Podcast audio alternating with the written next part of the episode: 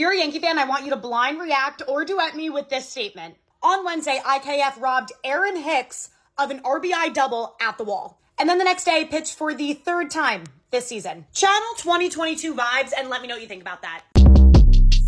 Short Cast Club